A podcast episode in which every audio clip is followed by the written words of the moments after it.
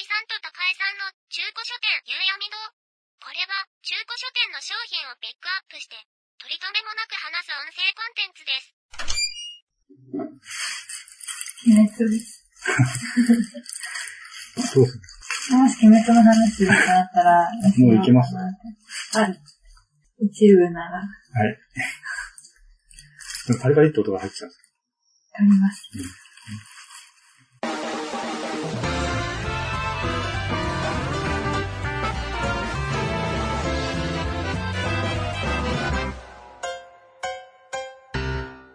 だ55で決めてないんです。できないですか？できない。あ、でも、好きなシーンはいっぱいあったんですけど、セリフがセリフはやめましょうか。セリフはまあ流れで言えばいいかと思って、ゴール難しいですね。これ、最初から読んで、なんですかね、すげえ虫の音入りますね。最初から読んで本当にちょっと多いなと思って、これはごっきついなと思います。細かいことで言うとどんどん増えちゃうし、でも、ね、これがっていうのを5個上げるってなると、ちょっと難しいですね。ただあんまり後半の方の話だと、やっていいのかなとか。まだアニメ。そうですね。いや、もう正直俺、今の無限列車編アニメやっただけで5あります。あー。いや、そこはありますよね。あります、あります。どうします？最後の方が好きなんですよね。最後の方でもいいですよ。大丈夫です。いや、その方が被らないんで。あ、そうですね。僕の後ろの方もあるけど、結構前の方で起こったことが、ここに繋がってるみたいなのも好きなんで、前の方の時から始まっちゃうんですよね。そんなんですね。あすごい。そっか、たくさんありますね。いや、これ何ページか拾ってるんで。絶対好きじゃないですか、店長。なんだかんだで食いついてきますよね。全部夕闇どうなると。うんうんむしろ、追いマヨネーズします。追いマヨネーズ？マンジ。マンジ、マジマンジ。それ耐えられますか、心が。ね、どこ向くのちょっと前向いてほしいんだけどな。普通に家って言ったから普通に言ったのに。普通に中古書店夕闇堂ですよ。イントネーション細かいですね。当たり前じゃないですか、ちょっと早く。中古書店夕闇堂始まるよ意外と、意外と足音入るんだよな。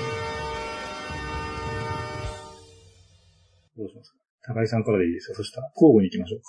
はい。行けるところまで時間が許す限り。いや、どれにしましょう？最初に喋るのも決めてますか？あ俺はもう、時間軸で行くので、前の方からですね。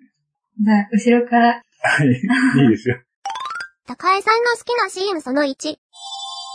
私、キュンキュンしたのが好きで。ああ、なるほど。まあ、高井さんっぽいなって言うと思うんですけど。はい。島津川の兄の方が、ねずこを頭ポンポンするシーンがあって、はい。そこが、わーっと思いました。ちょっと待ってね。どこですかっていう感じですけど。ここです。わかりますけど、いや、わかります。これ、ど、どのシーンですか ?23 巻ですね。最終巻で、そこ行くんですね。最終巻。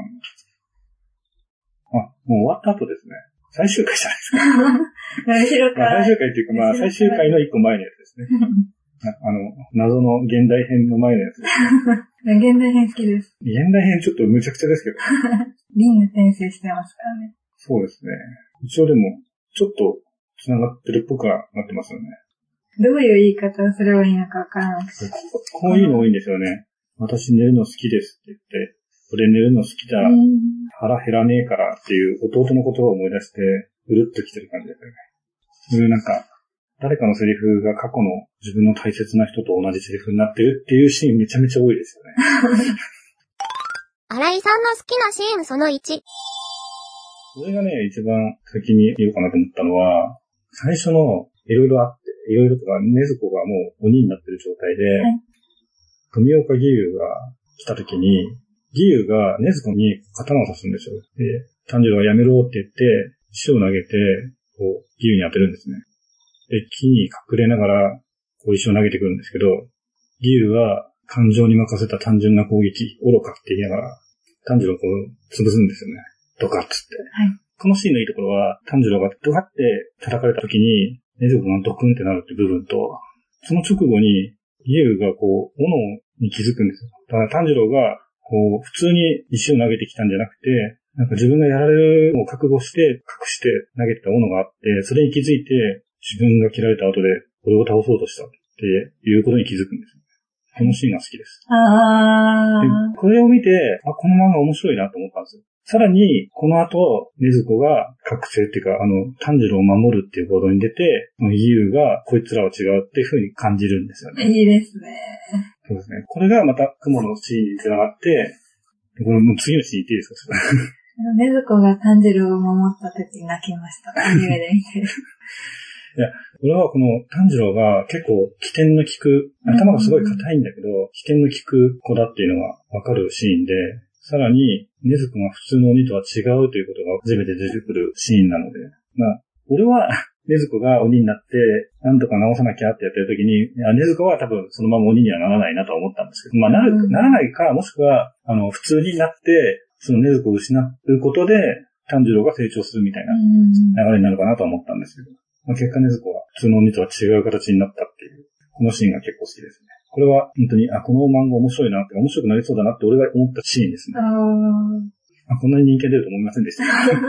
実はこのシーン、あの、ねずこが体が大きくなって大人になってて、で太ももをすごいあらわにしてるんですけど、いこういうのもちょっとサービスカットとして入れてくるんだなと思いました。あー、あーそうなんですそうですね。本当はもっと子供じゃないですか。はい。で、一応なんか、体を大きくしたみたいにちっちゃくできるかみたいなところに繋がるんですけど、あ体の大きさを変えられるっていう能力があるんですけど、このシーンは、ネズコが大人の体になってるっていうところが、結構ね、ネズコは足をあらわにして戦う。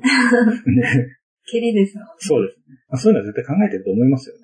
でもねずこのいいシーンいっぱいありますよね。そうですね。ネズコと炭治郎のシーンっていうか、俺これ今回見てて本当に炭治郎っていいですよねっていう。高江さんの好きなシーンその2。ねずこつながりで言うと、いあのそこの私の5個の中に入らないんですけど、はい。あの、太陽を克服した時のシーン。あの、太陽を克服した時のシーンで、ネズコが自分に構わないように、こう、蹴り上げるシーンが好きですね。なるほど。でも結局克服するだろうなとは思いましたけど、あの時。ここでなくならない。いや、わかんないんですよね。あの時点では、でも、そこまでこう、使ってきたキャラクターが急に死ぬっていうパターンあるかなとは思ったんで、こんな死に方みたいな死に方になる可能性はあったんですよね。でもまあ、克服して、あ、でも、話の流れで見ると、なんかネズコが太陽を克服するっていう流れから、無惨がネズコを狙うって流れにはなるなとは思ってたんですけど、あそれがないと、ネズコが他とは違うっていう流れを作った意味がなくなっちゃうっていう。ー、わかるんですね。わかる。いやいや、構成としてどうなのかなっていうのは、多分読んでる人っていうか、すごい読んでる人は、それを考えながら読んでると思う。はい。終わらなくなりますよ。え何回かやるつもりました。あ、それでも大丈夫です。俺も、これ絶対終わらないなとあ、思います。もう絶対に。もうなんなら、二つずつ言って終わるかなと思って。今回の分が多分一本で終わらないです。もうこのはい。一つのシーンで言えないんですけど、はい。甘露寺みつりとはい小黒おばないはい。の掛け合いが好きです。やっぱそうなんですね。大好きです。女子受けですよ。この、ここぐらいから、ここぐらいまでが好きです。ここ、こことか言ってます。最終巻なんですよ、それはそうでしょう。クライマックスの流れだから、一番盛り上がってるとこですからね、実は。だから動くんです、心が。そうですね。だここまで積み上げてきた流れが、ここに来てっていうのが、ご注意ください。この先、結構なネタバレがあります。作品自体は完結していますが、聞きたくない方は終了してください。ちなみに、夕闇堂はネタバレについては禁止していませんので、あらかじめご了承ください。は、タンドジーは死ぬんでしたっけ？まだ死ぬ。私、もうすぐ私死ぬみたいになってますね。二人とも死んじゃうんですね。で、来世ではっていうやつじゃないですか。生まれ変わったら、また人間に生まれ変わったら私のことを嫁さんにしてくれるっていう。号泣です。この二人は文通してるだけの関係ですから。実は、君と話しているととても楽しいって言ってますから、話してるんですね。まあ炭治郎と仲良くしてるのを、こう、嫉妬するっていうシーンもありましたよ。で、その、セリフで言おうと思ってたんですけど、いこのみつりちゃんをみつりちゃんにしたのは、はい。あの、親方様じゃないですか。はい。で、親方様が、あ書いてなかった。えっと、そのままでいいんだよ、みたいなあ感じのあ。こと言ったんですよね。それはなんかちょうど今日チェックしました。わかりますけど、伝わらない。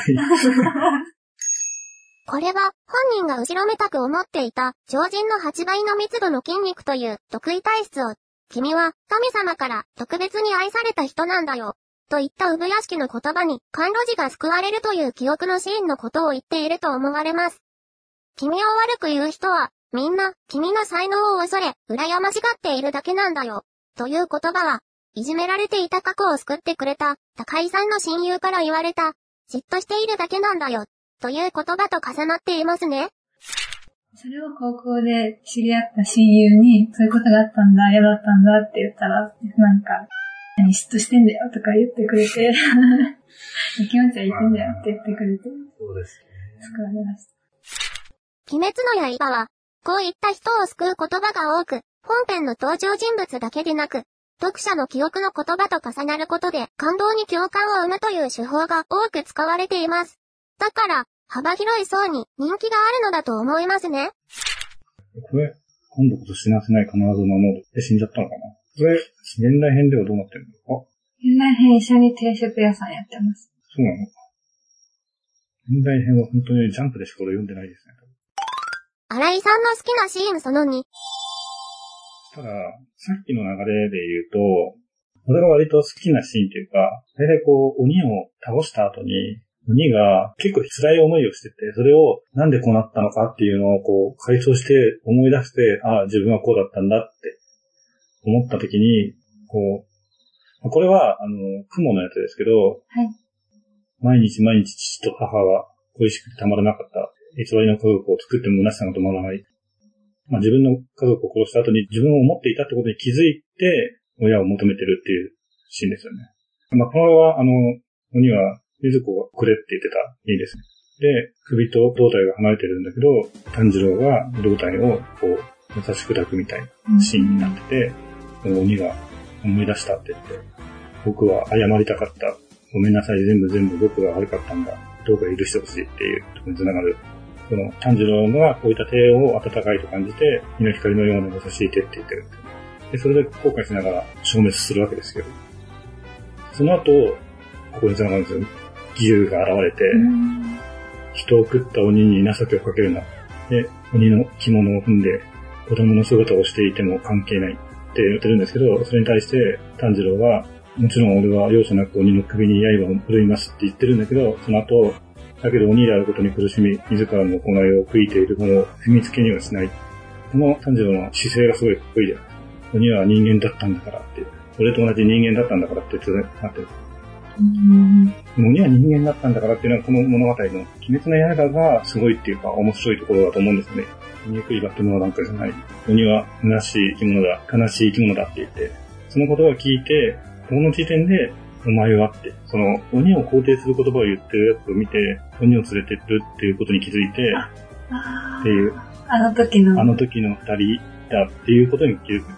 で、この後、胡蝶さんが現れて、殺そうとするところを止めるっていう流れになって、柱が集められるっていうシーンにつながるんですよ。ここすごい好きです。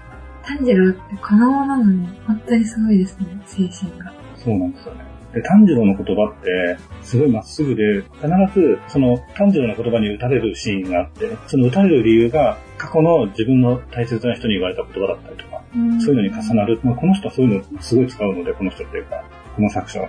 炭治郎は自分の言葉をまっすぐ言ってるだけなんだけど、それが過去の言葉に重なって、で、みんなから炭治郎を一目置かれるっていう。まあ、キュンキュンするで言うと、また連続で聞いて。はい。このシーンすごい好きです。ああ、荒井さん好きだなと思いました。なんでですか？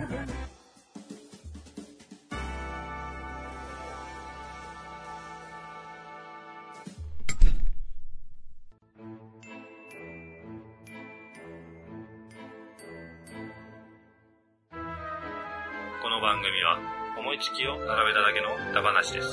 実在の人物や団体、事件はおろか、事例や諸説、理論なども一切関係ありませんし、責任も取りませんのでご了承ください。